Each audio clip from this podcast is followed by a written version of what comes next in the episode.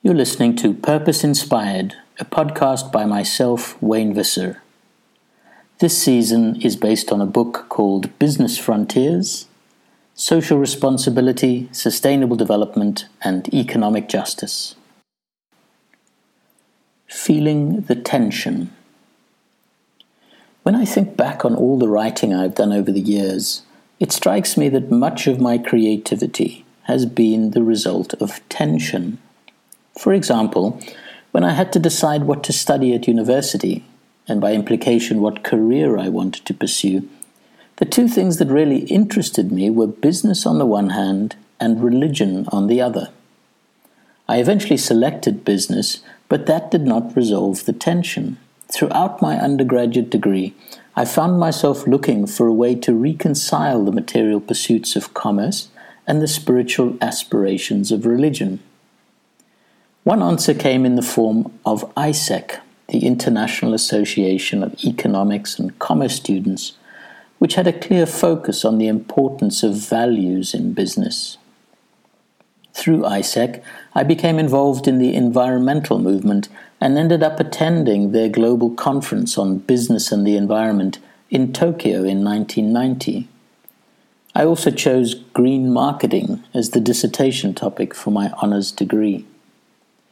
The year after graduation, I went on an AIESEC traineeship in Kingston, Canada, and I remember using the library of the lovely Queen's University to search for anything that had been written on the connection between business and spirituality.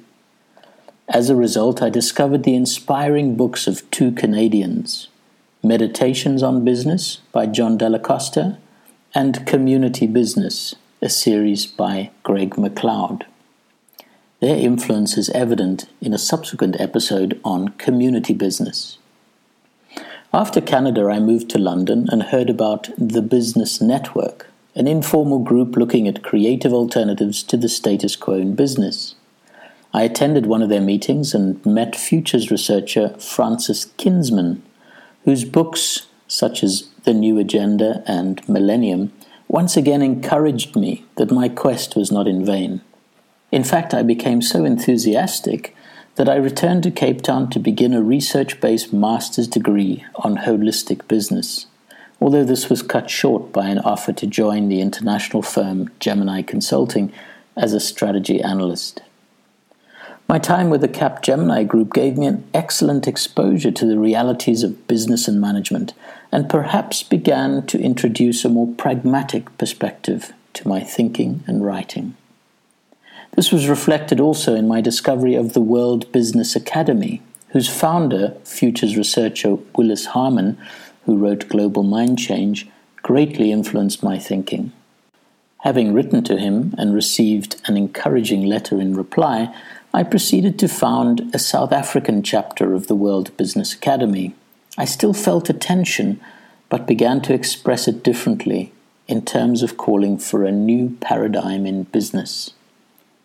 Gemini also brought me into contact with the leading edge business thinking in South Africa.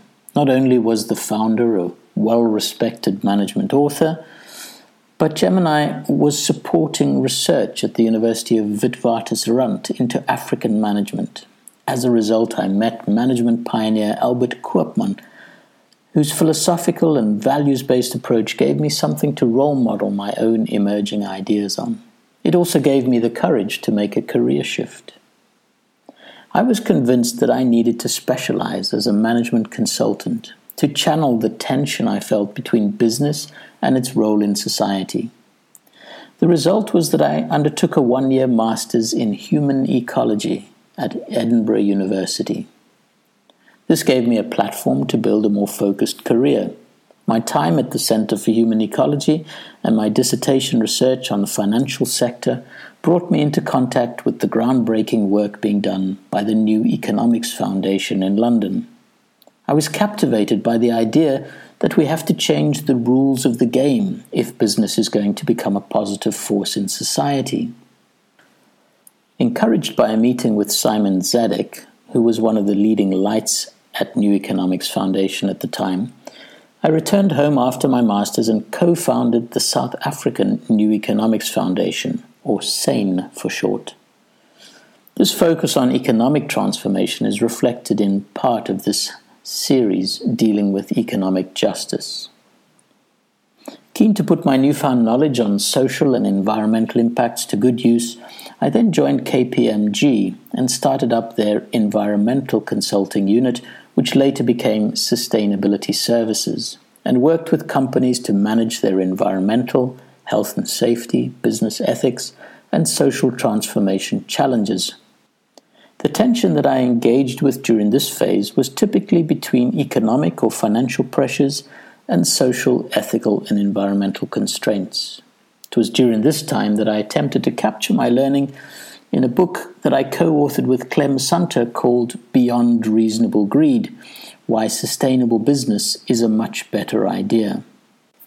Much of the section of this series dealing with sustainable development, therefore, is based on my consulting experiences during my years with KPMG. Finally, deciding that another career shift was due, I embarked on my doctorate at the International Centre for Corporate Social Responsibility at Nottingham University. The people I've met through this centre, including the academic staff and visiting professors like Malcolm McIntosh and Jem Bendell, have helped to shape a new phase in the evolution of my thinking. Some of the fruits of my research are captured in this series on social responsibility which also reflects a current shift of focus that is underway in a global business scene to focus once again on the social issues, which remain among the most pressing challenges of our day. Part of this series pulls together some of my thinking on corporate social responsibility and sustainable business that illustrates the tension between past, present, and future. And we also have some insights on the sort of creative tensions from which I've drawn inspiration at a personal level. All of these tensions I have felt and continue to feel at a personal and professional level are illustrative of the subject of this podcast series.